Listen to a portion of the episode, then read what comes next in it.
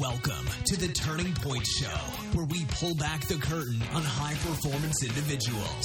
Here's your host, Andrew O'Malley.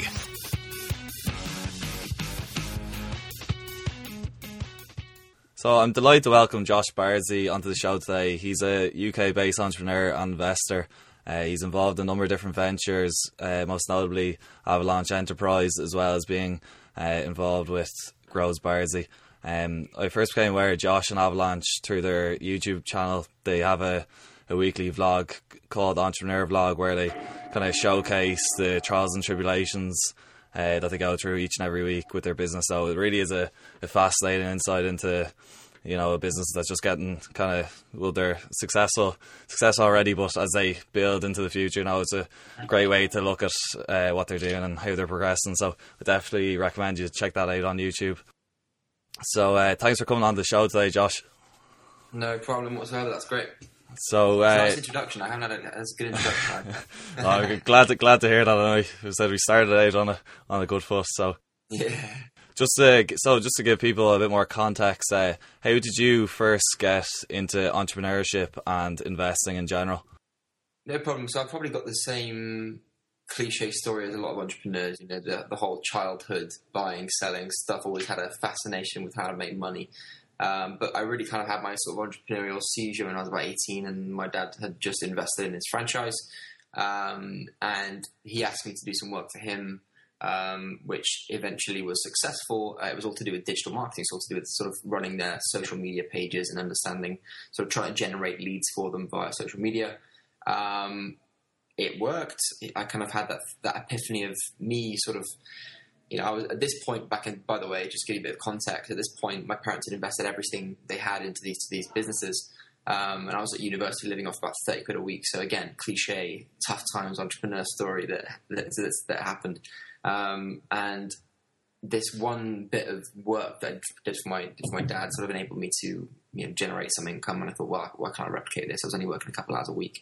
So I did. I did that, went networking a lot, and decided to, you know, I was going to throw myself into this business. Didn't generate a client for about 9 months. So I was doing a lot of stuff and not doing anything. But, you know, fast forward 3 years, I've bumped along the way, and we've now got clients in 4 countries, 60 clients, eight full-time employees, and it's just kind of gone crazy in the last few years. You know, we've got already got some good stuff going on. But that's kind of the background of Avalanche. Along the way, I've always been interested in business and understanding investing and stuff as well. So along the way, I've done property, and we've sort of been able to gather a £1.7 million property portfolio in the UK. That works just through there. That's their office just through there. And yeah, everything's great. Yeah, I suppose a lot of people think that it's often one big bang, one big idea, and when you're starting a business, and it kind of just takes off immediately from there. Yeah. Whereas in reality, it kind of is like, you know, you're doing something on the side and you see it's kind of working and you build up from there. And obviously, you know, if you kind of took a snapshot of where you are now, someone might think, how do I get there? That seems impossible. But yeah, as you said, yeah, it was over the process of a few years that you built it up. So if you want to tell people a bit more exactly about what you do at Avalanche Enterprise, and so what exactly you do there? So we kind of sort of ran with the phrase, the more of your target market that you speak to, the more successful you're going to be. So the more people that you think should be buying from you, talk to them more. And we built campaigns around that sole phrase, basically. And those style of campaigns and really understanding the human aspect of marketing has enabled us to fly, because it's something that not many people are doing and not people are focusing on. So, you know, our job for our clients is to generate conversations for them with their target market, to the point where it's, you know, generating, you know, thousands and thousands and thousands of these things all the time. Really good stuff. So that's kind of where we're at the moment. Yeah. So you kind of, I suppose you can break it down into what you call it, and a lot of people in the space call it permission marketing and trigger marketing. So yeah, that's the kind of words that we sort of keep to it, and we've been able to generate an ecosystem of products around permission and trigger, and just permission itself is just such a powerful thing.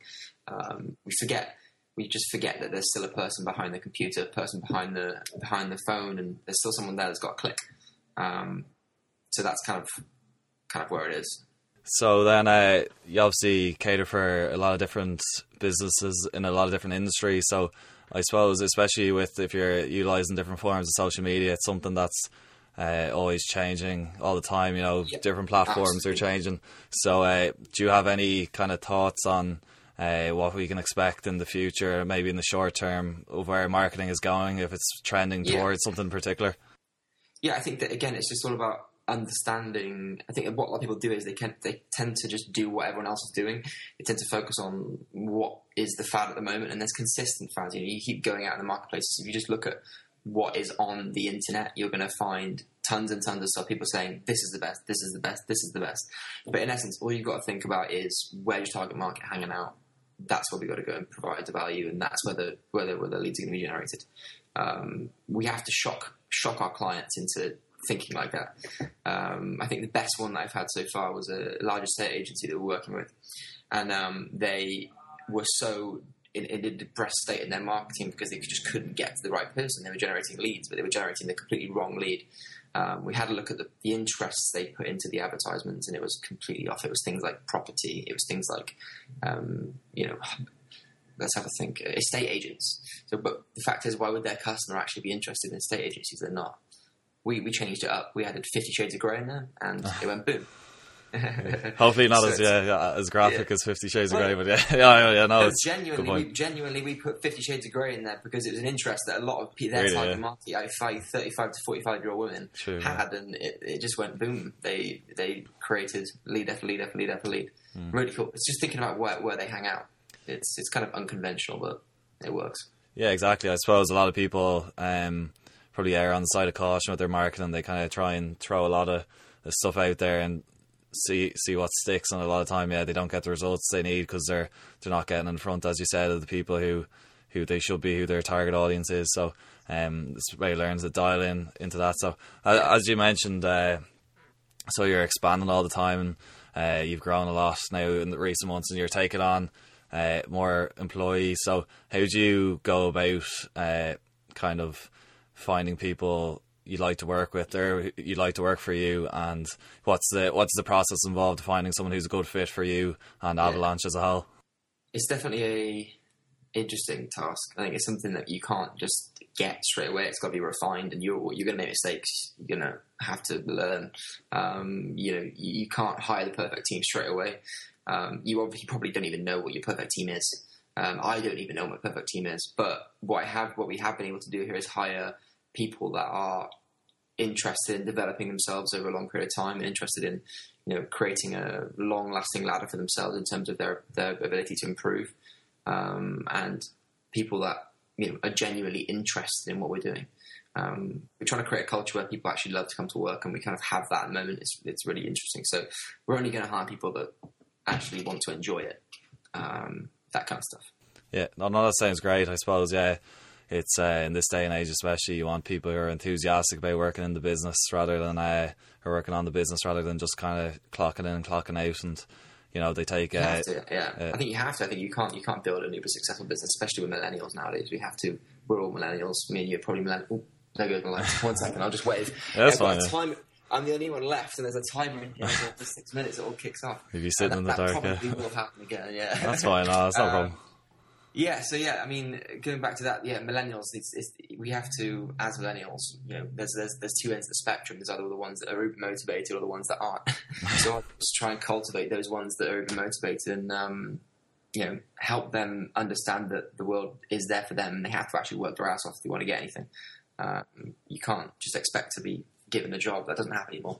That kind of thing. Yeah, definitely. It seems like just from watching the vlogs as well, you have a like you enjoy kind of rewarding people who hit their milestones and their targets as well, whether it's like a bottle of champagne or it's whatever it may be. So no, it's definitely it seems to be a great kind of culture, I suppose, you're building over there. So as you're very busy and you're managing all these people and kind of the different projects and getting new clients and managing existing clients, how do you go about managing your time effectively and kind of allocating your resources in an optimal way? Yeah. It's definitely, it's come, that's happened more the last few months sort of the last 6 to 8 months, I've really had to sort of think about it, because there's no way mentally that you can manage that many clients, manage the team, manage everyone. So again, to create a successful business, what you need to do is begin over time and compound yourself to that point where you're no longer involved in everything. It's a very hard thing to do for a business owner because it's their baby, but you have to do it. If you want to be anything, you have to do it. And I'm taking the steps to do that. I'm introducing people into more responsible roles. I've got an ops director now who's working pretty much the soul with sort of everything past the point of contract for clients. Everything is already sorted out. So in terms of my time, though, I kind of break my days down via Google Default Diary, have a sort of semi-permanent PA that helps me sort of book things and deal with a lot of inquiries that come in. It's surprising that, you know, things like posting on Facebook and posting on YouTube, just posting decent stuff. Like, we get quite a lot of people now just wanting time, and it's just like, you know, you have to sort of filter them out and try and get with the decent people, and try not to come across as rude when you don't reply to stuff. But we've got one of our mentors. We actually Avalanche were an opportunity to go to spend a month in Canada with Terry Matthews, who's the billionaire, and that his time management was insane. Just his ability to screen what was not important and just say, look, I'm working on 3 things. Don't bother me if you're not going to talk to me about those 3 things. And that kind of was really key for me. So saying 3, 4, 5 focuses and then not doing anything else. Yeah, I suppose a lot of people I know, I fall in the trap myself sometimes as well, of having big, long to-do lists, and you kind of tackle the small, easy things to tick off, and then the things that really matter, as you said, you know, you really need to be prioritizing them, the ones that will actually like further your business or that need to realistically get done on a daily basis. So that's an important point there you made. So kind of backpedaling a bit now, was there any points along the way, whether it's in recent months or kind of when you're just starting out with Avalanche, that you know, things weren't going? I know you said it took you 9 months to get your first client, but was there any other moments where things were bad, or you know, you were struggling as a business to keep going?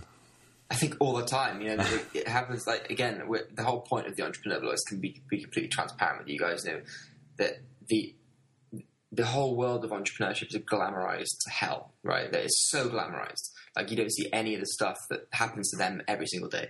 So again, every single day or every week, there is stuff. Or as an entrepreneur, you've got to kind of, there goes the lights again.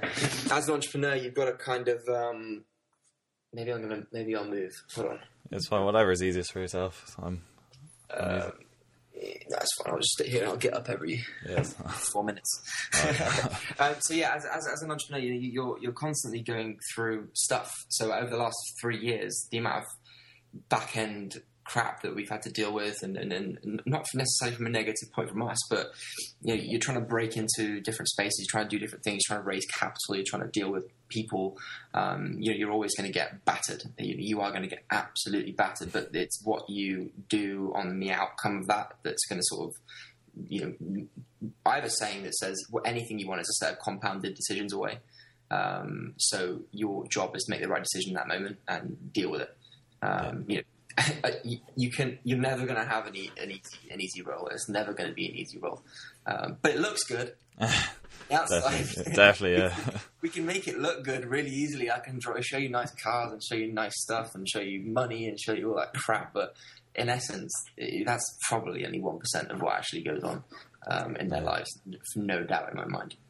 Yeah, no, it's. I don't know if you'd be familiar much with Gary Vaynerchuk's work, but. He's, as you know, then talking about documenting the journey along the way, and as you said, you know, it's not all. A lot of people put out the highlights of it, but I know, especially in your recent, was it last week's Entrepreneur Vlog? You know, you had a few tough moments you went through in the business, and you obviously include that in. Whereas a lot of other people will be trying just keep it to the good stuff or the positive stuff, but I suppose that's where most people learn from both their own mistakes and other people's mistakes. Not necessarily mistakes, but like the kind of the down moments and the negatives. Just like it doesn't look like we. For example, last week we entered some awards and you know, we didn't win. So most people would just fob that off because they don't want to look. They don't want to look bad on camera. But in essence, it's really interesting for you guys to see our reactions to that and how we deal with that and how we sort of get the team to deal with that. We win awards. We show you that we win the awards. When you lose awards, we'll show you we'll lose the awards. That's the point. The idea is to show you the different sort of feelings that come with it because it's all there.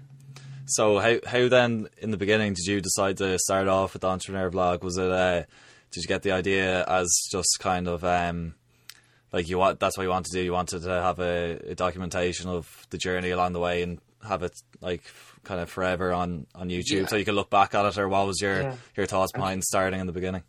I mean, I think I left uni last year and I built Avalanche to the point we had Jacob and one other person, sort of just me and them doing clients, and we had about 10 clients. We weren't big at all.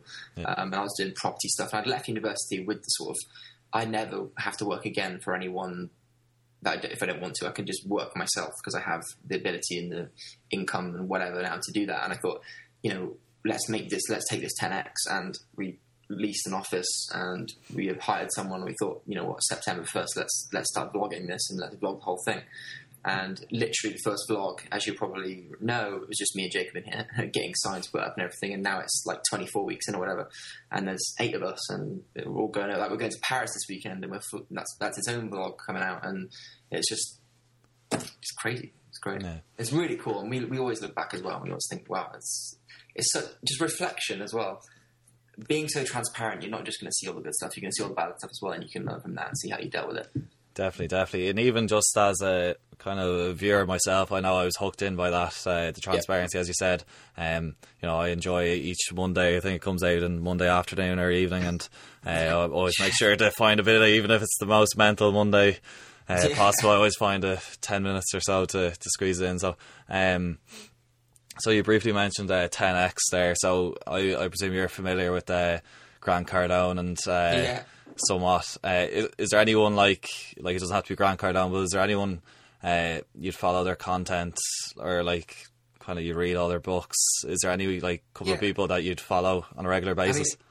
I mean, to be honest, at heart, I'm an investor, so my passion lies with analysts and in investments, and that's where I want to be at the point where we're buying companies. And buying lots of companies, investing, having a huge fund. So that's kind of where I want to be. So the guys that I really, really like are people like Carl Icahn, Warren Buffett, Bill Ackman, those guys, and that sort of stuff. But along the more entrepreneurship side, Grant Cardone is a fantastic one. I also, who else do we know here? Brad Sugars, again, huge mentor to me. He's been, he's pretty much, when I first met him 3 years ago, he's one of the reasons why I pretty much started.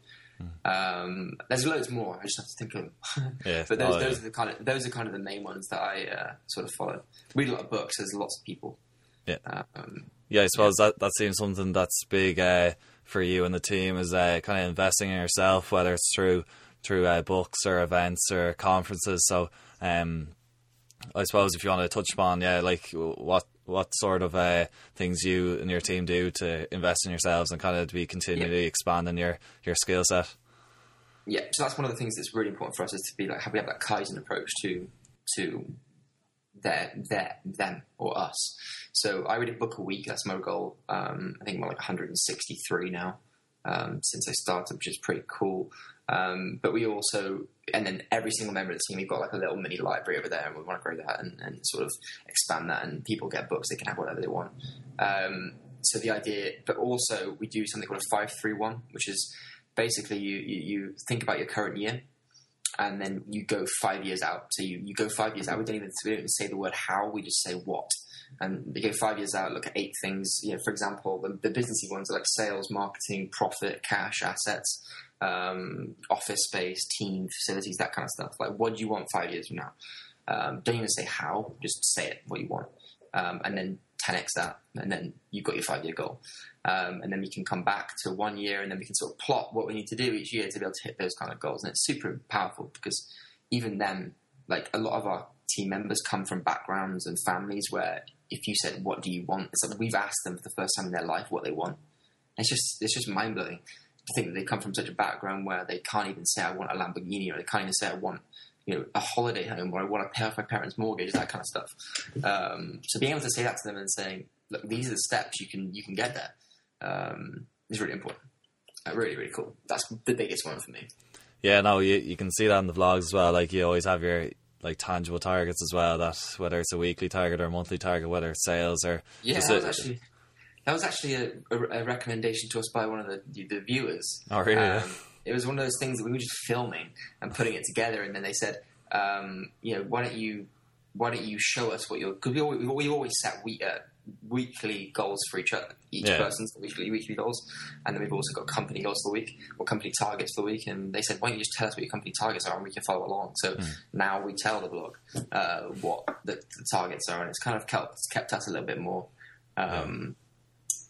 what's the word?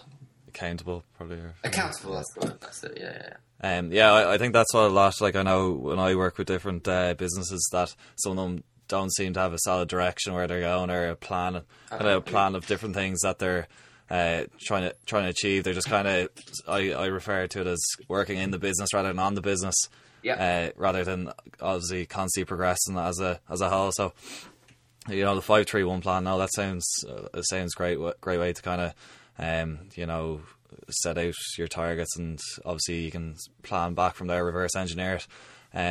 So moving on a bit now. So I suppose my next question will be, we've covered a good few things already. So a few actionable tips maybe now for businesses on how to market themselves. Obviously it depends on the industry, but is there any kind of platforms in particular? I know you use LinkedIn a lot. You probably have a unique approach there. Is there any kind of strategies, one or two maybe, that you found a lot of success with without giving away too many of your secrets? Yeah. No, I mean, we're pretty transparent with that as well. I think that the real value from using someone like Avalanche is the ability to consistency in testing and measuring. So, you know, anyone can run social media, anyone can do social media, but the ability is the mind behind the testing and measuring, like why isn't that working, that kind of thing. The platform, I mean, it completely depends on the business. We kind of say, look, we do a lot of consulting work for franchises and things like that. So they always say to us, you know, what can we do, and or shall we use LinkedIn? And it'll be some random company that would not even need to use LinkedIn whatsoever, apart from having like a company presence on there as at the top of the level. But we kind of just analyze where their target market is and go there, and then start talking to them in a permission-based, nurturing way. We have the phrase "stop being a prospect pyromaniac," because people tend to just use marketing strategies that burn most of their leads. They get really happy when 2 out of 1,000 people sign up to their service, when they realize that 998 of them can never be called again. And that just seems stupid to me. So our campaigns never burn them. So the idea is that they can be contacted again and again and again in a nice, nurturing way, so that over time they know who you are and they eventually purchase you on a mass scale instead of just one or two. Yeah, no, that's a very good point, because I'm sure everyone listening now can think of maybe if it's a business or a person, an individual who kind of does a lot of marketing, and, you know, it's kind of ad fatigue. You see their ad everywhere, and it's kind of it's done in such a way that sometimes a lot of people, it puts off people. You know, they're constantly like seeing the same thing, and it's kind of that it burns the lead, so they're never gonna kind of go back and convert as a... Yeah. Just give value. Just post things that they actually want to read. Don't even post stuff that's about your service. We tend to find that most of the stuff that we post is genuinely just about what our target market want to read. And we'll go from there. Yeah, definitely. We'll generate the engagement and go from there. Yeah. So for anyone listening, I know since I started the podcast, a few different people have come up to me and discussed that they've been thinking about setting up a business for a while. They don't know how to go the steps around it. So do you have any advice or tips for people who are thinking about setting up their own business, but they might be having maybe internal kind of struggles, or they just don't know how to just get started in general? Would you have any advice for those types of people? Yeah, I would say do it, but don't expect a 10x straight away. I think that a lot of people think they can just go into business and then it's going to happen in the first day, first year. I think that some things can happen very quickly. If, for example, with Grows Barzy, we had some capital from family, or we raised capital. We managed to find a deal and raise capital quite quickly because we were just in the right place at the right time. And we thought, shit, this is it. We're on the way. We've got a house. Great. Fantastic. Sort of got to a point where profit was coming out. Then we're now waiting for that compound effect sort of go. So, yeah, do it, but don't expect things to just happen straight away with these lights. Don't expect things to just happen straight away. The compound effect on your side, so basically just start the business, do it properly, understand what you're actually doing, and just start making the right decisions in the right sort of direction. And I guarantee that if you just continue to make right decisions and continue to actually genuinely think about what you're doing, you're going to be fine. Business shouldn't be that difficult, and it will get easier over time. That's the compound effect will get easier over time because you're meeting new people, your relationships are there. Like, we can get clients, we have more leads coming in now than I had in my first year in 1 week. Like, that doesn't happen overnight. You've got to generate the relationships that are going to be able to do that for you, or the reputation, right? So it's all about reputation, relationships. Just start doing that, if anything. Start talking to your target market, if anything. Just go for it, 100% go for it. Yeah, as you said, the compound effect, or the snowball effect, you know, along the way it builds up, keeps building up, and eventually, you know, you get to the stage where it's kind of it starts taking off on its own, kind of thing. You don't need to actually a lot of time generate the leads. Leads come in naturally, but don't take fuel out of the car before it's ready. Exactly. Yeah. As well, that's my biggest thing as well. Like, we meet a lot of people that are just like, oh yeah, we made 100,000 this year or whatever, and they're taking like 90 out, and it's like, you just filled your car with fuel and you just taking 90% of the fuel back out. You're not going to get anywhere. Exactly. It's like the difference between 25% compounding and 10% compounding is ridiculous. Like, ridiculous amounts. I suppose that kind of touches upon another question that about kind of the different form of mindset that you have to have when you're setting up a business, or you're working kind of in a startup or a new business. If you want to talk about just kind of if there's any particular mindset, in your opinion, that you have to have when you go out on your own? I think it depends what you want. I think if you want wealth now, especially nowadays, it's there and it's vast, and you can have it. You can literally have it, but you have to relentlessly fill your car with fuel, and you have to don't bow out too early. Just let the compound effect sort of do its thing. You know, Warren Buffett's the richest man on the planet for a reason. Steve Jobs would have been, you know, one of the richest people on the planet, but instead he pulled out twice of Apple and then bought his stock again. I think his stock would have been worth something like 110 billion today instead of 11 if he just kept it in. So, like, that's just madness. You know, the mindset for me, I mean, the mindset around my money is that, you know, if I'm 22 and I've got some stuff, right? That's cool. But more importantly, I'm trying to invest 75%, 80% of what I earn, because I know that in reality, this is the best time of my life. Building a business and hanging out with cool people and actually having to do stuff as a startup is the best time of my life. If I'm going to be 30, 40, 50 down the line with this yacht and jet stuff, and great, but, you know, looking back and thinking that was a time, you know, it's fast, you're dealing with people, you're constantly, you know, making money, losing money and stuff is great. So that kind of mindset, just think uber long term. Definitely, yeah. I think that's something that's consistent as well across all different disciplines of elite people or highly successful people, whether it's sports. You know, you hear a lot of athletes talk about when they've won 1, 2, 3 championships. You know, it's not when they look back on their career, it's more the process along the way. You know, the training that they did and the kind of the things they gave up along the way. That's what made it kind of they enjoyed the journey rather than the end goal, per se, a lot of the time. So that was a very insightful answer there. So I suppose I'm conscious of your time. I know you're extremely busy, so I'm just going to ask you one more long question, then I'll just have a few quick fire questions to finish off. So this is a bit of a vague kind of question, but I'd be interested to hear if you have any opinions on where kind of just in general where the world's going, if any. Obviously, like, VR is becoming very popular now, and different technologies like that. So if you have any, I don't know, it's a bit of a left field question, I suppose, but if there's any ideas you have of where the world's going now in the next few years, if you had to put your forecasting hat on. It's very relevant. I think, you know, I'm reading a book at the moment called Bold. It's a really good book. It was recommended to one of my friends who's dealing in that space of AI and things like that. And, you know, I think the world is going automated. It's going to happen. You guys, people are saying, "Oh, it's not. We're going to have people in mind. We're going to have humans in mind." When it's all the crap, they've got big bucks in mind. That's all they care about, really. So I think that we have to be prepared for it. I think that one of my actual long-term foundation goals in terms of philanthropy is to contract with the government or deal with the government and help, you know, and sort of be able to create and find and nurture those jobs that aren't AI-able, machinable, and just have people that are doing good stuff to the earth, if that makes sense. But I think that, you know, it's inevitable. It's going to be fantastic. It's going to be amazing. We're going to see some cool stuff happen. Business is going to change. We're all going to change, and the whole world's going to change. It would be stupid for me to just say, "Oh yeah, but this is going to happen. This is going to happen. This is going to happen," because I have absolutely no idea what's going to happen, nor does anyone really. Well, I think that the term was with Kodak, actually. Kodak, back in the day, were offered the chance to deal with the digital camera. One of their guys, digital camera, you probably know the story. And they didn't do it because they calculated that it would happen 15 years down the line. And they forgot that the exponential compound sort of effect happens to the power number, not an average yearly number.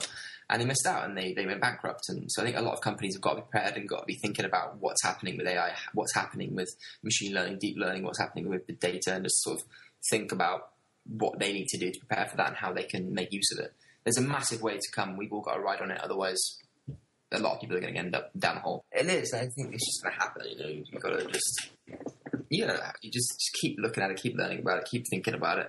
You know, you're not. Most people aren't going to be there to invent the next billion-dollar algorithm. What they can do is make use of those algorithms as they come out and make use of them. And like a couple of my friends run B2B agencies that develop software for B2B marketing, and all they do is make use of the latest algorithms, the machine learning stuff, and they're making a fortune. They're just branding it and working with them and paying the royalties. They're making them a ton of money. So. Exactly, yeah. So it's definitely something to keep an eye on. But so we'll just move on to a few quick fire questions before I let you go. So, so are there any books that you'd? It doesn't matter what genre, if it's investing, if it's kind of self improvement, if it's finance, whatever. Are there any books that you'd find yourself recommending a lot to people? For sure. Let's have a think. Bold is one. So that's a really, really good book. I can't remember who the author is. Titan, which is about John D. Rockefeller, fantastic book. 10x again is a mindset changer.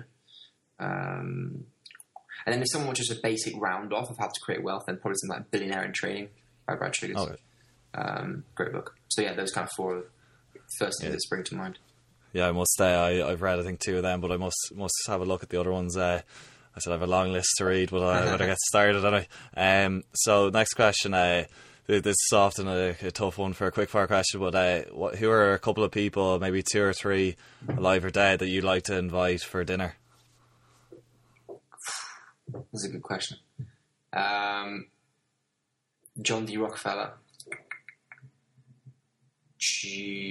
Warren Buffett, Carl Icahn. Yeah, good selection there. That's a big table. Exactly, yeah. No, some of the responses that I got to that question have been funny so far. It's funny, like, seeing the different people, who people select. So another question is, are there any important habits you'd recommend people, or you found useful to implement into a daily routine? Read.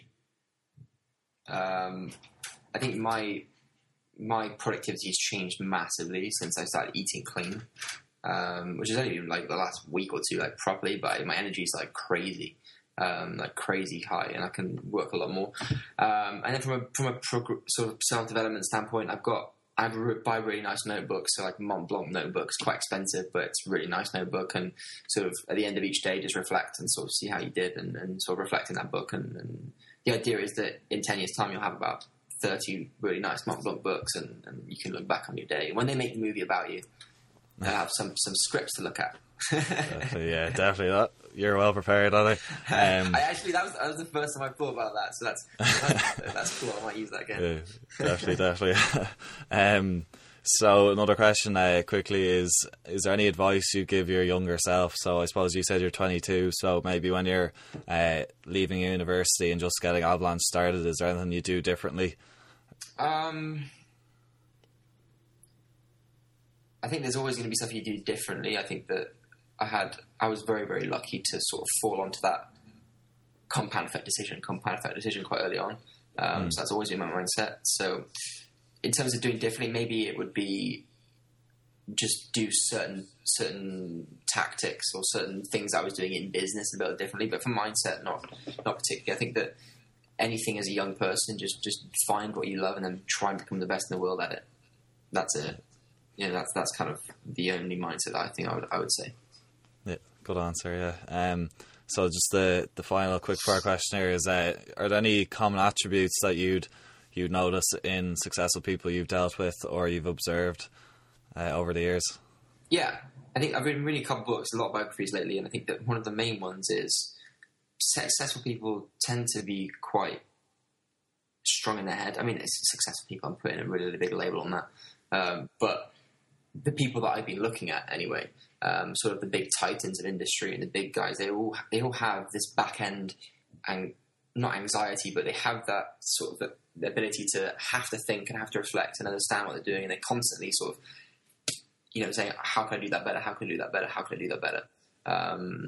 And also to just, when shit hits the fan, just react in an aggressive manner, just like, let's go for it. Or, you know, think about it, get reserved and just go for it. That's kind of the biggest traits I've got. That and time focus, man. I think some of these people, like, they are crazy time focused.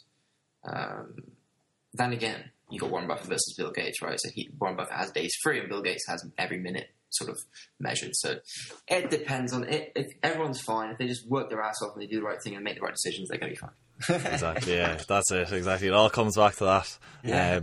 So I know you're extremely busy, so I appreciate you coming on the show. Is there any parting advice or kind of anything you'd like to leave listeners with? No, I mean, just thank you very much for listening, and just, you know, make sure to just check out our journey as we grow. The point is that we're just going to be transparent with you as I hopefully have been today. You know, this industry doesn't need to be as glamorized as possible. Everyone has those feelings. So if you're having sort of any trouble or whatever, just realize that you're not alone. Just get on with it. That's great. I really enjoyed the podcast. I know I got a lot out of our conversation. I'm sure people listening to it will also. So, lastly, what's the best place for people to learn more about both the Entrepreneur Vlog and Avalanche Enterprise, yourself, and any other kind of things you'd like people to have a look at? I think mostly social media. I think that we're pushed on social media. So obviously, I'm on Instagram, LinkedIn, that kind of stuff, and then YouTube is huge. But we're just about to launch a new website, so I won't point you in that direction yet. But it will be... YouTube's probably the best place to be on that, because we are really going for that one at the moment. My lights won't turn on. YouTube's probably the best one for us at the moment, yeah. All right. Well, I'd highly recommend everyone to check out, especially the Entrepreneur Vlog. It really is a fascinating thing. It's better than keeping up with the Kardashians or whatever else you may be watching. So thanks again, Josh, for coming on, and take care. No problem.